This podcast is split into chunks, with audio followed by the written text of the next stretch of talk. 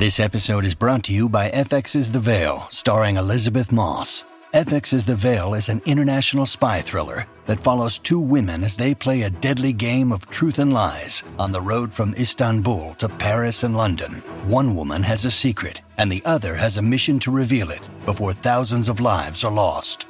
FX's The Veil, now streaming, only on Hulu. Your brain needs support, and new OLLY Brainy Chews are a delightful way to take care of your cognitive health.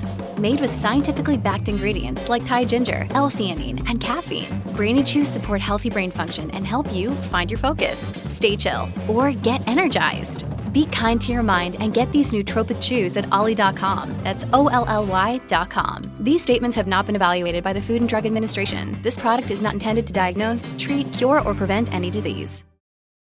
When you need mealtime inspiration, it's worth shopping Kroger, where you'll find over 30,000 mouth-watering choices that excite your inner foodie. And no matter what tasty choice you make, you'll enjoy our everyday low prices, plus extra ways to save, like digital coupons worth over $600 each week. You can also save up to $1 off per gallon at the pump with fuel points. More savings and more inspiring flavors make shopping Kroger worth it every time. Kroger, fresh for everyone. Fuel restrictions apply.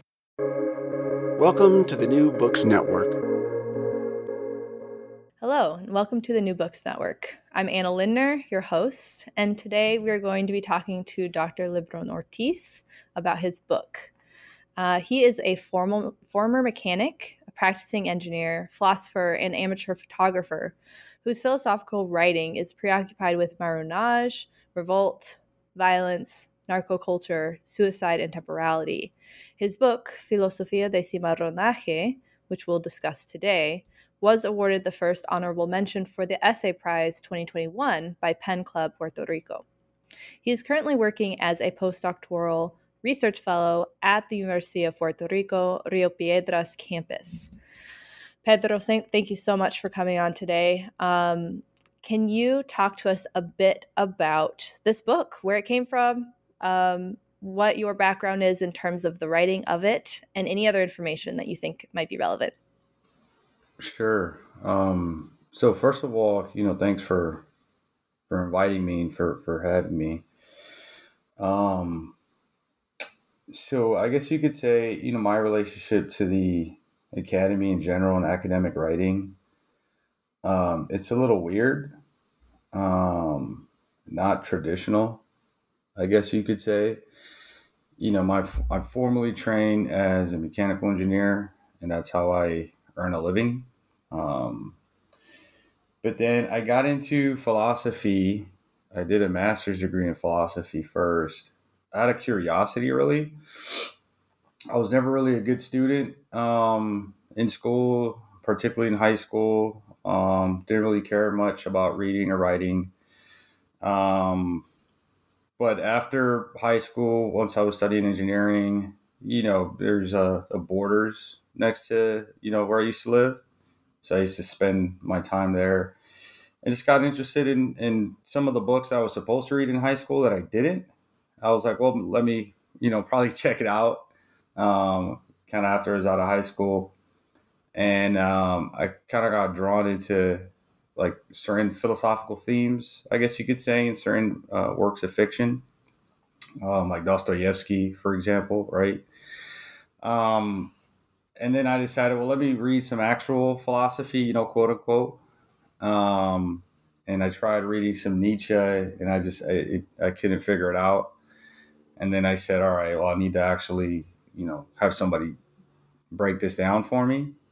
Um, and I had a, a, neighbor, or my mom has a neighbor. I was a retired uh, art professor at the University of Puerto Rico, and she kind of told me like, look, you know, you should probably go interview with the director of the philosophy department, so on and so forth. Um, so that's how I got into it, you know, into philosophy. And then this book in particular, it, it's really it came about in a really contingent way in a really random way. Um, there's a, a, bookstore near the University of Puerto Rico Rio Piedra campus called Libreria Mágica. Um, and if you're familiar, you know, with that campus and with that bookstore, you know its its importance, right? And um, you know, I live two hours away from campus. I live on the west side of the island in Moca. Um, so it's quite a drive when I was studying, and sometimes I'd make it to to the campus a little bit early. Um, you know, maybe an hour, hour and a half early uh, before class starts. So I would go to the bookstore, right, and just like look at stuff. And I came across one book on slave revolts. And I found that particularly interesting because nobody had ever talked to me about that, right? And then, you know, as I was getting into philosophy, I came across the Caribbean Philosophical Association, and, and there was a conference that year in New York. And my old mentor uh, and the director of the department kind of told me, hey, you should, you know, start getting into the, the, the conference scene, like it'd be beneficial for you, so on and so forth. So submitted an abstract. To my surprise, it got accepted so I was questioning if the organization was legit. Cause I was like, how do they accept my abstract? You know, I don't know what the hell I'm doing. So when it got accepted, started looking into that. And uh, the president at the time, Neil Roberts, you know, I did some some googling um, on him, and I came across his book, Freedom as Marronage, right? So I was reading this book on slave revolts and kind of learning a little bit the history of Marronage, and then I came across this book where somebody's thinking about you know marronage philosophically. And to me that opened up you know just a world of possibilities with respect to what what you could think about philosophically. You see what i'm saying? Because particularly university of puerto rico it's really you know plato socrates aristotle nietzsche you know so on and so forth you know just but then to see this book it just blew my mind. And and that's when i decided okay i want to do my thesis on that right? And kind of in conversation with neil roberts in his book. So that's how this book came about. It was really just a conversation uh, and a product of coming across neil's work and some other things i was reading at the time just completely completely random right? So that's kind of how it came about yeah, great. For, thanks for that uh, background info. And um, yeah, it is really important to do work that's not in the academy and that is kind of alongside or even just completely out of um, and bringing in that different approach and different perspective is great. Um, and so the book is written in Spanish, right? So it's entirely in Spanish. Obviously, you have some phrases that you borrow from English from certain, you know, writers that you've read. Um, so let's talk about the term cimarronaje, which obviously the English marronage comes from the French marronnage. So there's some linguistic kind of stuff happening here. Um, but cimarronaje is more than just the act of fleeing slavery or colonialism, is one definition. Um, but could you talk briefly about what is meant by cimarronaje beyond just, you know, runaway, right? Uh, cimarron is translated as a runaway slave usually, but that's not really accurate. So could you talk to us a little bit about the more surrounding uh, philosophy, if you will? Yeah, so I guess you could say historically, kind of as you're pointing out, Marronage has been divided kind of into two different categories, if you will, petite and grand Marronage. Petite Marronage being, you know, this kind of temporary flight from the plantation, but eventually, you know, the individual comes back or what have you. Grand Marronage being, um, you know, flight for extended periods or permanently, often in groups, establishing, you know, societies or communities, you know, uh, ways away from the plantation. Um, but what I was trying to think through in my book, and it kind of relates to the fact of me working in corporate America, right? And me questioning, you know, it's something I have to do to earn a living, but how do I not kind of lose my soul in the process of, you know, working in corporate America. Um, and how do I not embody that type of uh, kind of normative existence that they require from you to be a productive employee or whatever the case may be. So kind of grappling with that as well. So so to me it's it you know it's just from that perspective marronage is that it's kind of a, a rejection um, you could say flight from that normative existence right that that kind of normative way of being in the world and with others. So in the book, I engage, you know, obviously I was mentioning, Neil Robert's work.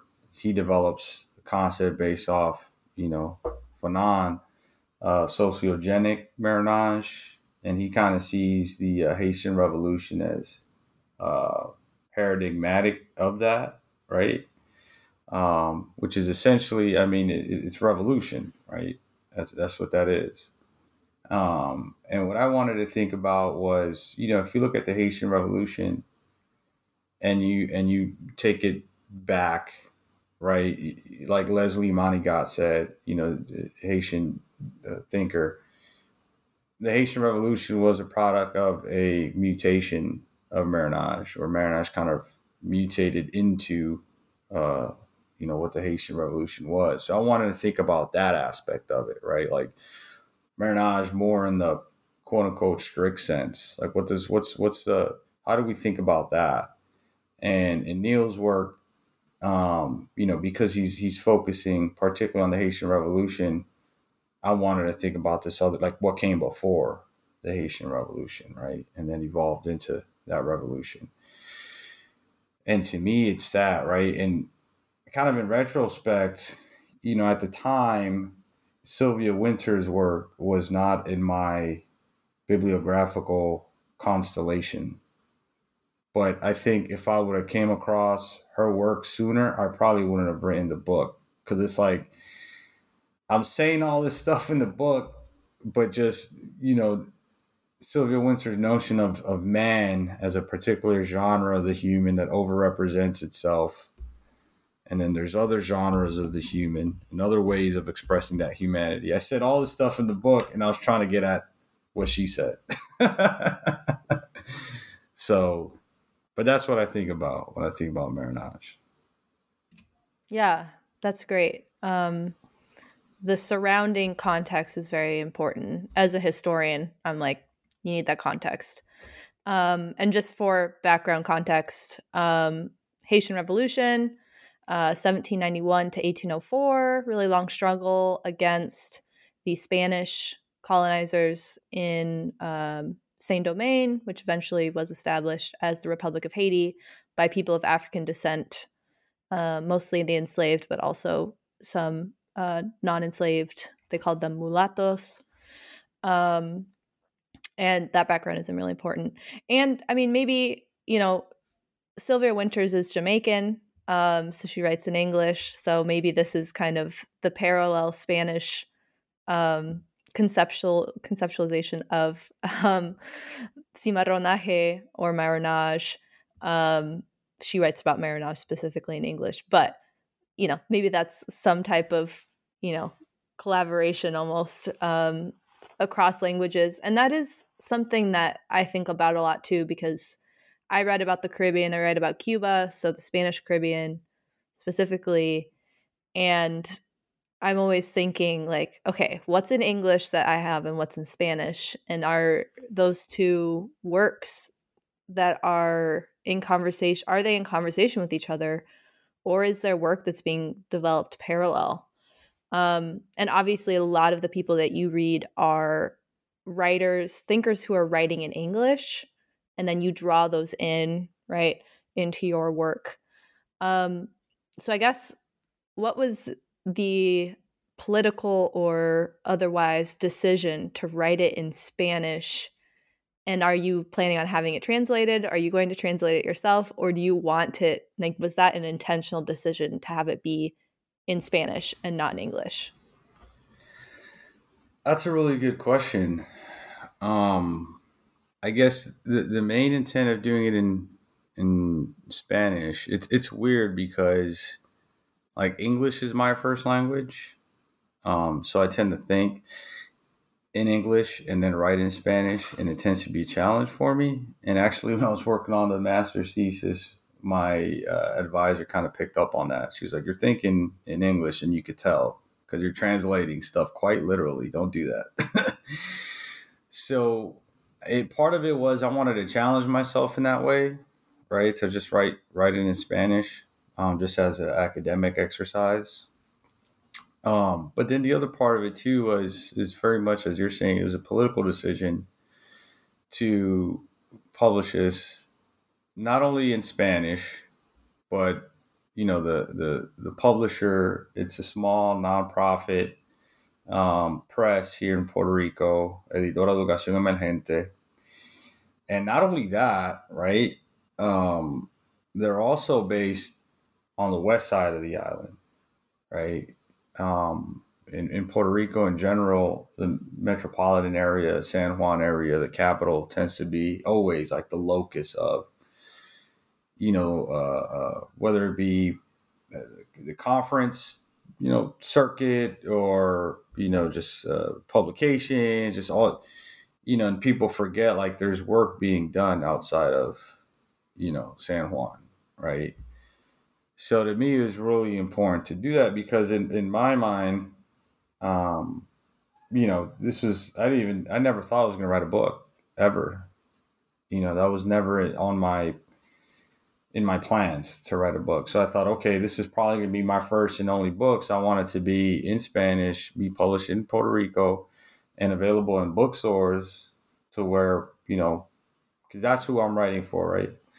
I'm writing for, you know, potentially a kid that, you know, may come across it, may see it. I mean, they sell this at the mall near, you know, the bookstore the mall close to where I live, right? It's not like a university bookstore. It's like, you see what I'm saying? Like next to the cookbooks and like the popular, you know, literature, they sell my book. So I'm thinking, okay, if some kid comes across it, looks at it, finds an interesting reason, learns some from it, then that you know, that's that's what it's about for me. So,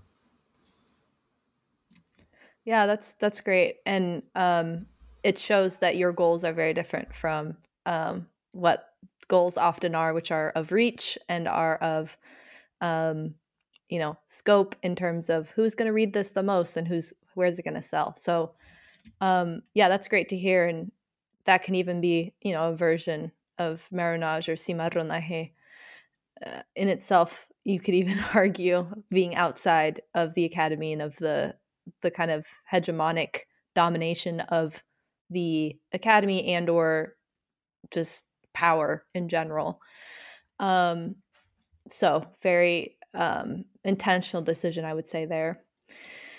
Um, rotating back to something you were talking about a little bit earlier, you mentioned sociogenic cimarronaje, or and then also in the book you talk about analectico or analectic uh, cimarronaje. So I was wondering if you could talk about how those two are different, because that's a thread that comes through the book where you're comparison comparing them, but also talking about their vaivén um, they're back and forth or they're kind of oscillation into and through each other. And I was wondering if you could talk about that a bit. So at the time, I was, um, I come across Enrique Dussel, Filosofía la Liberación. Um, so it's really a product of, of that, right? Um, of the fact that I was reading his work, like right after I had read or right before I had read, you know, Neil Roberts' work, and I just kind of put those two in conversation. So, you know, for Enrique Dussel, the way I, I read him, um, in that in that book, Filosofía de la he has this concept, um, el momento analéctico, or the analectical moment which is like this primary affirmation. You know, it's not. It, it, it has to do with uh, you know dialectics and what have you, but essentially what he says that prior to a negation, there's a primary affirmation, right? So, like if we think about enslavement um, and resistance to enslavement, it's not just the negation of a negation, right? The negation of this process or system that negates one's humanity. It's not just that, but there's a primary affirmation of one's humanity that comes before that, right?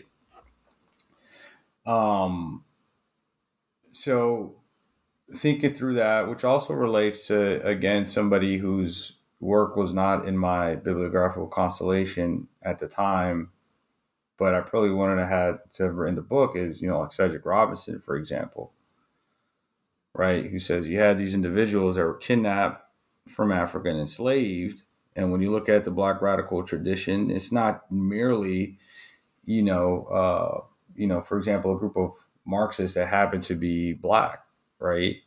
Or, you know, they have their own traditions, their own cosmologies, their own, you know, so on and so forth.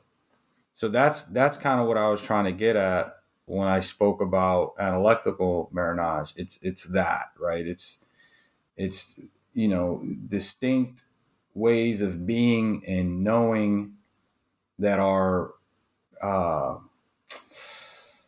how could you put it of those individuals, right? Of those peoples of African descent, right? Those traditions, those customs. Whereas the way I interpret sociogenic marronage is kind of that direct confrontation with with the state, with power, so on and so forth. And really, I guess what you could, you know, what I was really trying to think through is the history of marronage in general. When you look at it, right, particularly Latin America, is outright warfare, right? But when you look at the Great Dismal Swamp, for example, and some other places, like they there, there was no direct confrontation in that way. So I wanted to think through some of that, like what does that mean? You know, how do we think about that? Um, and part of it too, I think, is I don't know. I don't know if Fanon is really useful to think about marronage with, right? So, like when you look at Black Skin, White Masks, for example, you know, that famous passage about the zone of non being and so forth. Like, he's not saying that, you know, black folk are locked in the zone of non being. He doesn't say that, right? He says, you know they're not afforded that possibility of descending into the hell that is the zone of non-being which is the indeterminacy of freedom right? Because black subjects are overdetermined by that historical racial schema. And he says in the majority of cases right it's not you know every black person period point blank. That's not what he said in the majority of cases and if I recall correctly, there may be even a footnote somewhere, or maybe in the body of the text itself, where he says, like, oh, you know, black folks in the U.S. it's a little different because they they struggle, right? Like they're fight. He's thinking about a particular context, right? Black folk in France or Martinique, so on and so forth. And I think marronage is is it's not, it, you know, uh, it's evidence, right? There's an evidence there that the what Nelson Maldonado calls a coloniality of being, it's not ubiquitous, right? It's not, you know, um, uh, uh, how can you put it? Yeah, it's not ubiquitous, right? Dehumanization is not, you know, we, we can't say that, you know, black folk, racialized folk, you know, folk from the global south, however you want to put it, internalize that, you know, dehumanization. Like you, you, you can't speak on those terms. I guess is what I was trying to say with that. What I was struggling to think through, you know, and I'm still struggling to think through. Right.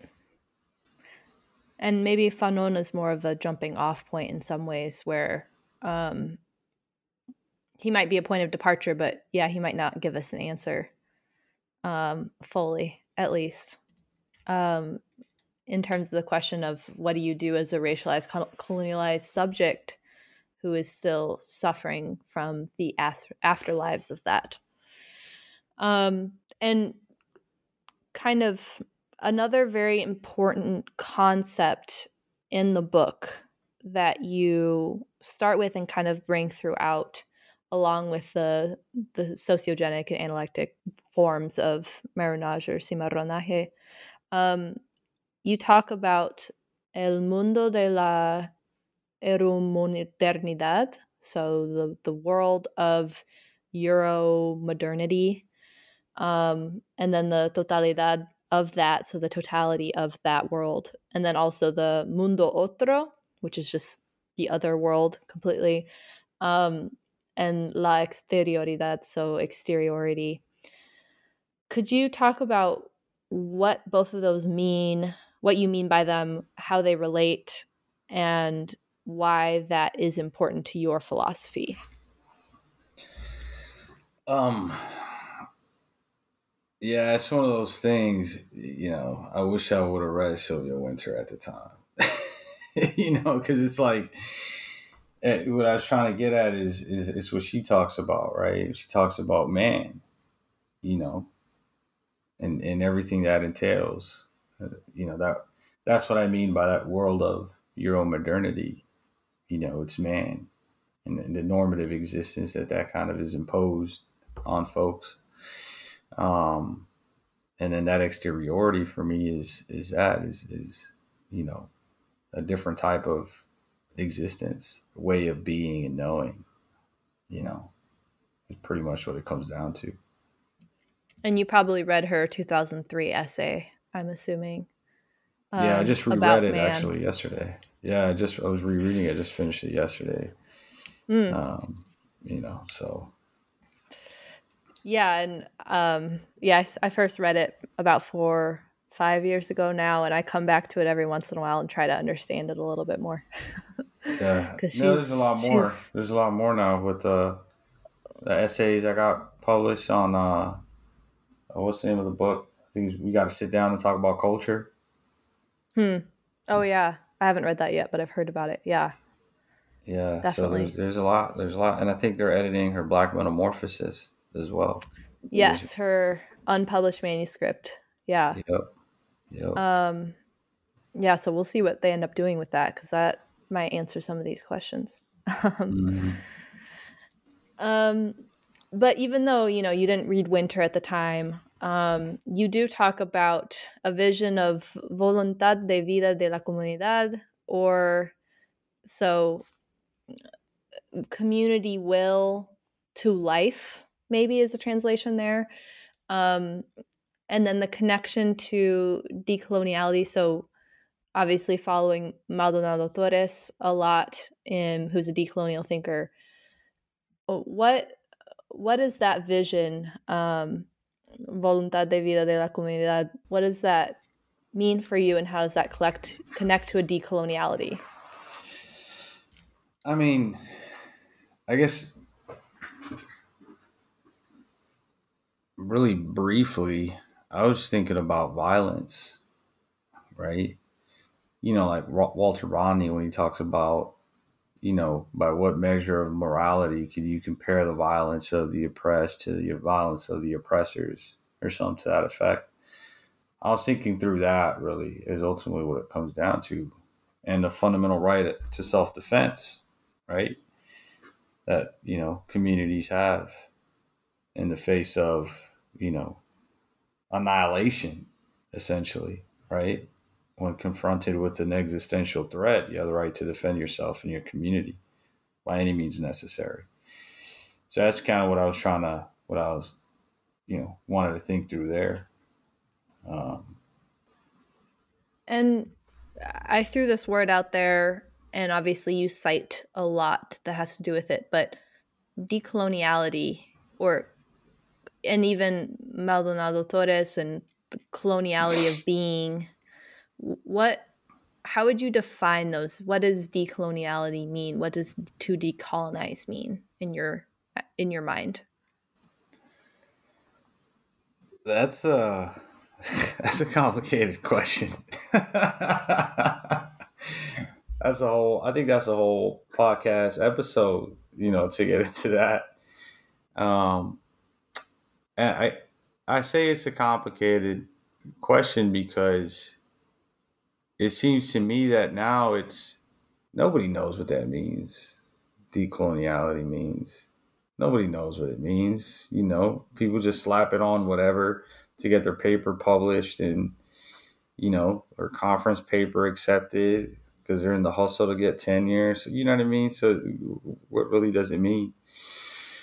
Um, you know, and, and it's funny because there's another Puerto Rican um, thinker who's important in uh, you know decoloniality theory, Ramon Grosfoguel. He uh, published a book recently with Akal. Um, I forget the name of it, but uh, recently published, and you know, I was looking at seeing some of the presentation of the book, and he's kind of criticizing that same tendency as well, where he's like, look, have some folks that, you know, in the name of decoloniality or whatever, were, you know, supporting empire, you know, and supporting, you know, coups in Bolivia and this and that, right?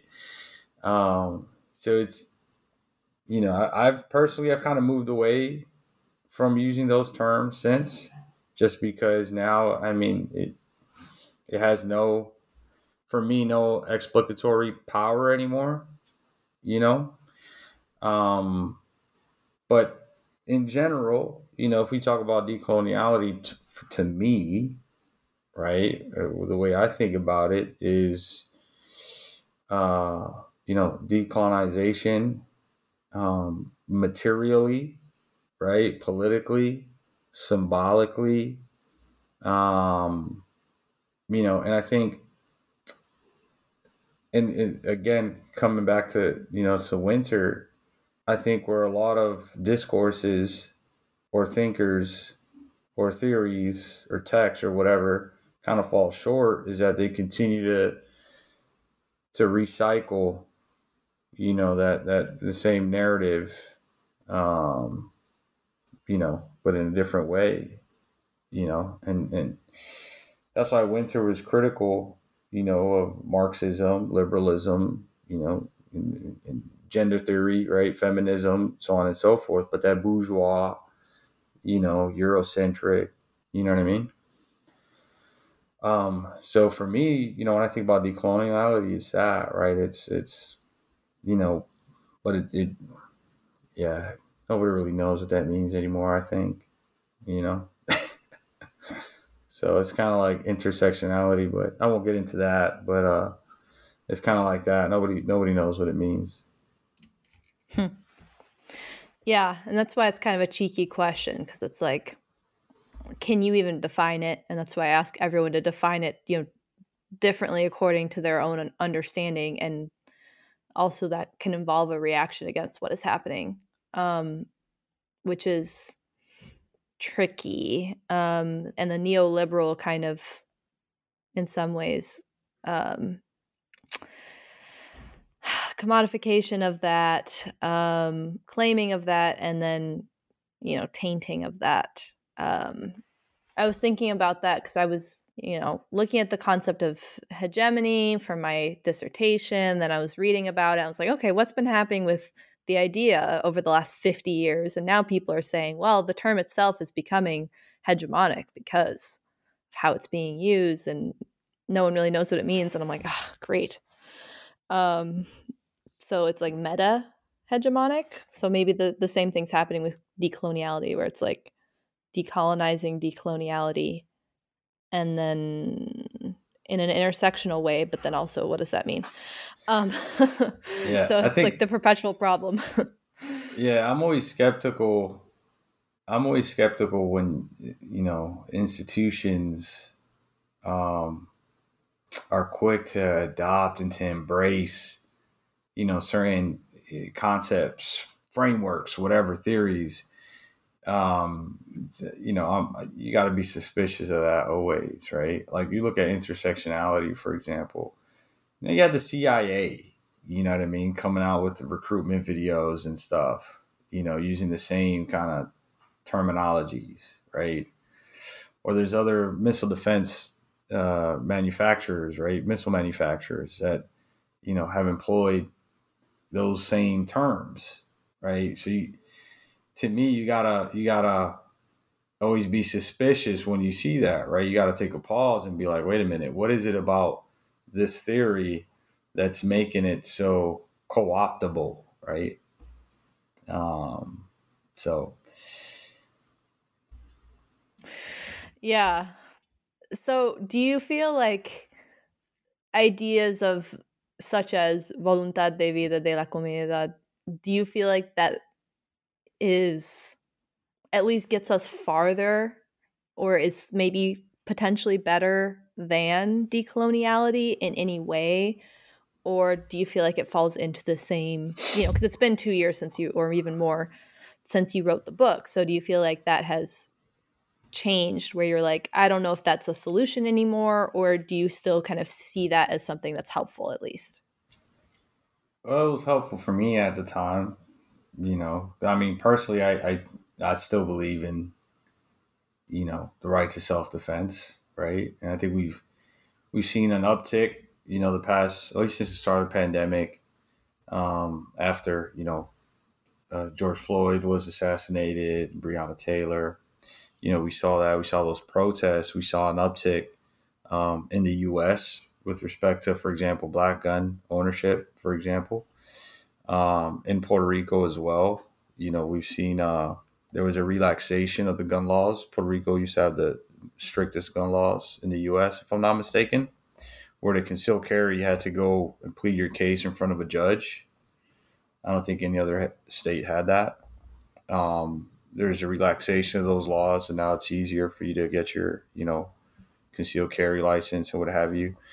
Um, so there's been an uptick as well. And and personally, you know, I am a fan of that. Right? I mean, if that's what you feel you need to do to protect yourself and your family, by all means, you know, as long as you do it responsibly, you know.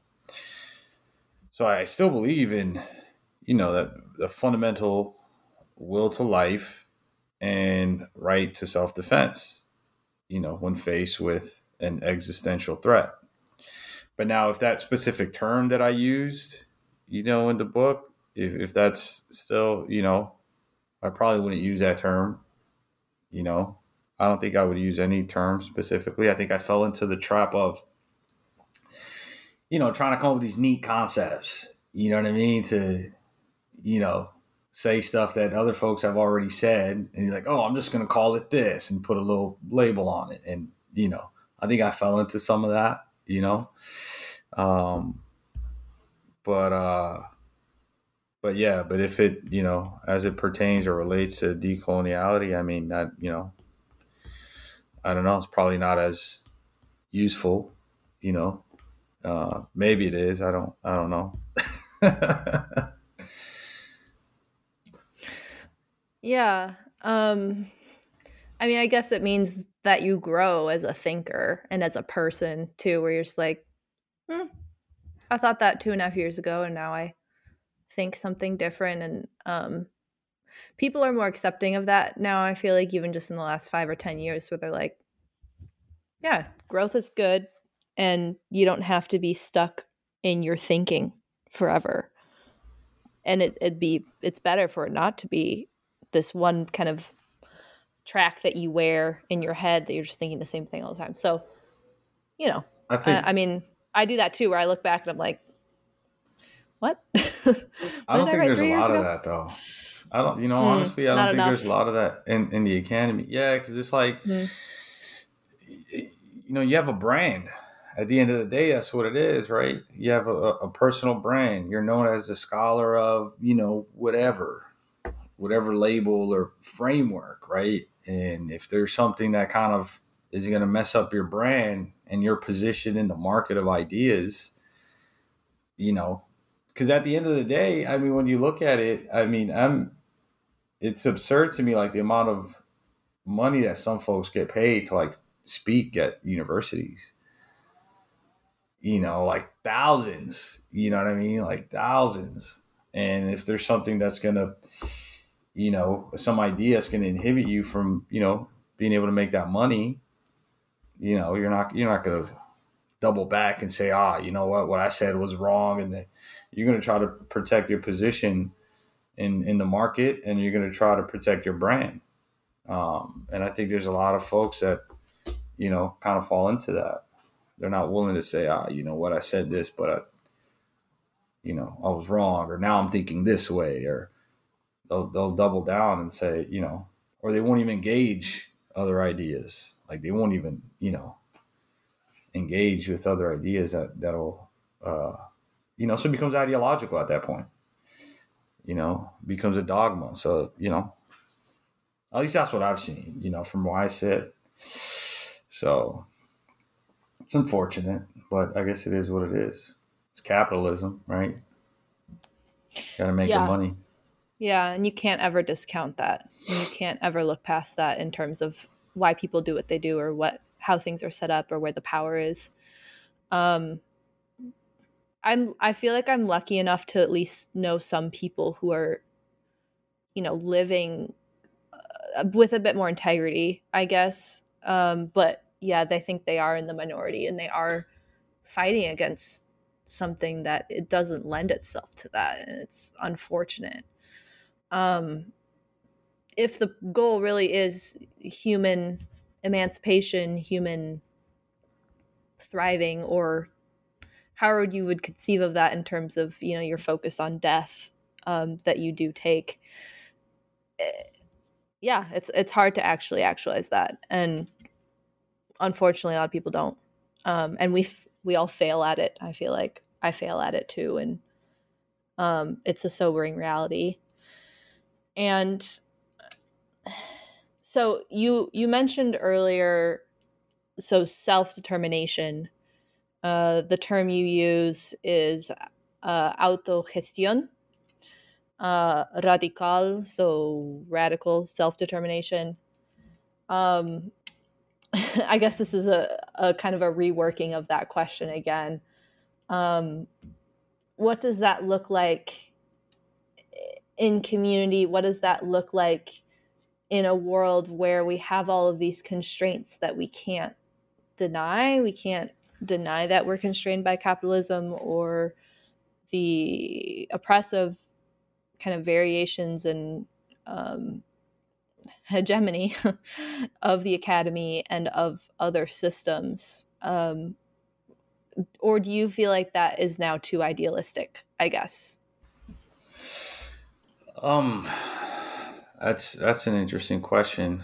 Um, so I guess it's important to note too that you know I, I said before that the book was a product of my master's thesis. When I started really like thinking about it, putting a proposal together, um, I was doing the readings for it, was in the first semester of the 2017 2018 school year. So I got into it for, you know, like a month, right? And then Hurricane Maria hit. So when I was talking, you know, or thinking through that question of obviously Marronage, right? The, you know, the government was non existent, or in reality, they were, you know, they were operating, but they were, you know, hiding um, uh, resources that you know folks would would have shipped to Puerto Rico, you know, supplies, things like that. They were actively working to hide those things and and you know do what they do. Um, so you saw the necropolitics of the state at play, right? But in general, they were they were absent, right? Like you wouldn't see necessarily cops on the street. You wouldn't like nothing, right? So you know, a lot of you know communities were just left you know, to, to fend on their own. Um, there were folks that lost their houses and they were, you know, if there was an abandoned school that got shut down, because that's, you know, the government had been doing that, shutting down schools like crazy. Um, you know, they would take over the school and turn it into, you know, uh, some apartments for a group of individuals that maybe lost their homes during the hurricane. So in that sense, autogestión, which um, translates to like a self uh I don't I don't really have a great translation for it. I know some other folks have you know translated in such a way that, you know, captures the spirit of it, but uh they don't come to mind right now. But it's kind of like a self if you were to do a Google Translate, it's like a self management or whatever. But that's not, it doesn't quite capture the spirit of what it is. And it's escaping me, some of the better translations. Um, but in essence, it's it's that right. It's not depending on institutions, not depending on the government, on NGOs or anything like that. It's just a community coming together to you know autonomously, uh, you know, do X, Y, or Z, right? And we saw that during uh, Maria, you know, in the context of this, um, you know, folks coming together, cleaning up, you know, roads from, you know, cleaning up the debris, um, doing all those things. I think that's really important because without romanticizing it, right? Because um, there could be problematic practices in that as well. But I think it functions as a laboratory, you know, to to to work out ways of relating to one another. You know, um, I think it also relates to when we talk about, you know, uh, abolition, abolition, or abolitionism. I think it also relates to that, right? Um, you know, how do we, how should we be in community in such a way that um, we support ourselves without having to depend on the government, but also at the same time, not letting the government off the hook, right? Which is is part of not romanticizing it, right? So it's not necessarily a solution for decolonization, because um, the state still we need to make sure they do what they're supposed to do, but at the same time, it's an important tool um, to survive. So, yeah. Um, and on the ground, it's complicated. Easier said than done. Um, so we've kind of talked about how you have, um, you know, grown as a thinker, and you're still thinking. You're discovering new pieces, new ways of thinking about um, really important concepts like this. Are you working on something now that's like along these lines? Do you have writing projects that you are um, thinking of doing, or are you going to write in like a dis- different capacity, like more of a um, like not necessarily a book, but another way, or do you want to write another book? That's an interesting question. Um, so the, the, for the past maybe two two or three weeks or so, and even I guess it's like a post dissertation type slump, if you will. Um, there's that aspect of it, but also just seeing in general some of the things we were talking about earlier about the academy. Um, you know, that's kind of like I, you know, this makes me want to, or has made me want to disengage from the academy in general and academic writing um, particularly because I don't get paid for this. you know what I mean? So I just kind of want to, but at the same time, it's like, uh, I also see it as a type of as a as an art form, you know, like philosophical writing. I see it more like art. Um, and in that sense, it's necessary for me. Like I feel like I have to write, if if if not to publish, just to get you know, help me think about things and get things off my chest, right? So in that sense, there is a, a book that I'm trying to work on um, that's tentatively titled An Indestructible Life.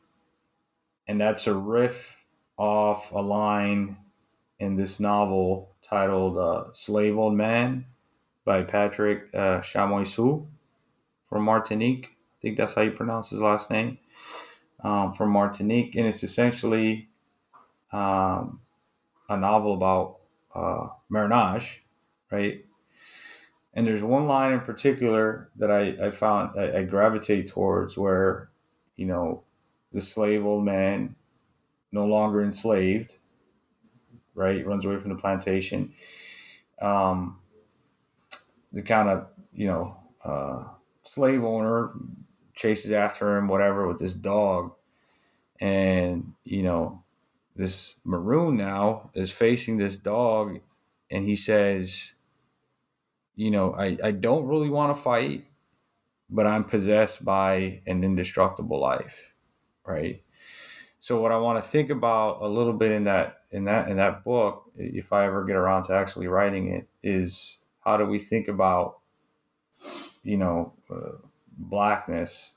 How do we think about the lives of the colonized beyond their reduction to politics? Right?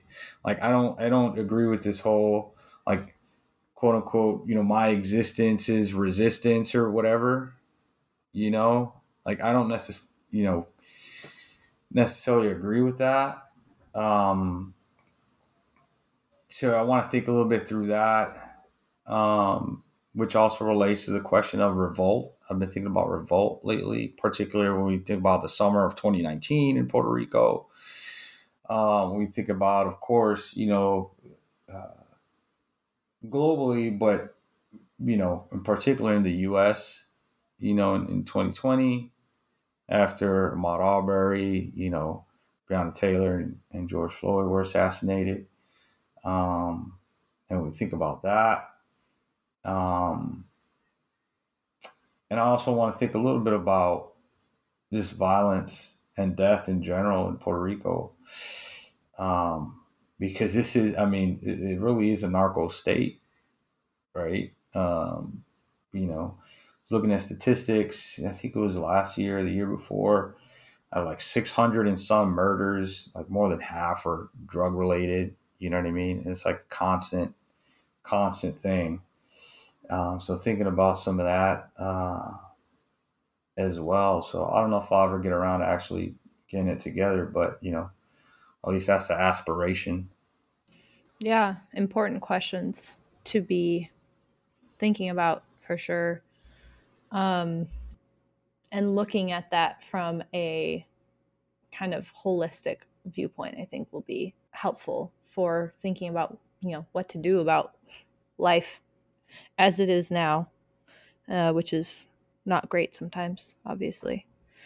Um, well, um, I'm glad that this book has been written. I'm glad that that young kid who's going to pick it up in the library, um, you know, near where you live, um, I'm glad that's going to happen. Um, you know, and this book wasn't written for the academy, kind of in the stricter sense, and that's you know great, and we need that. So, um, thanks so much for the book, and thanks for talking to me today. And um, have a great rest of your day. Um, sign off and say bye.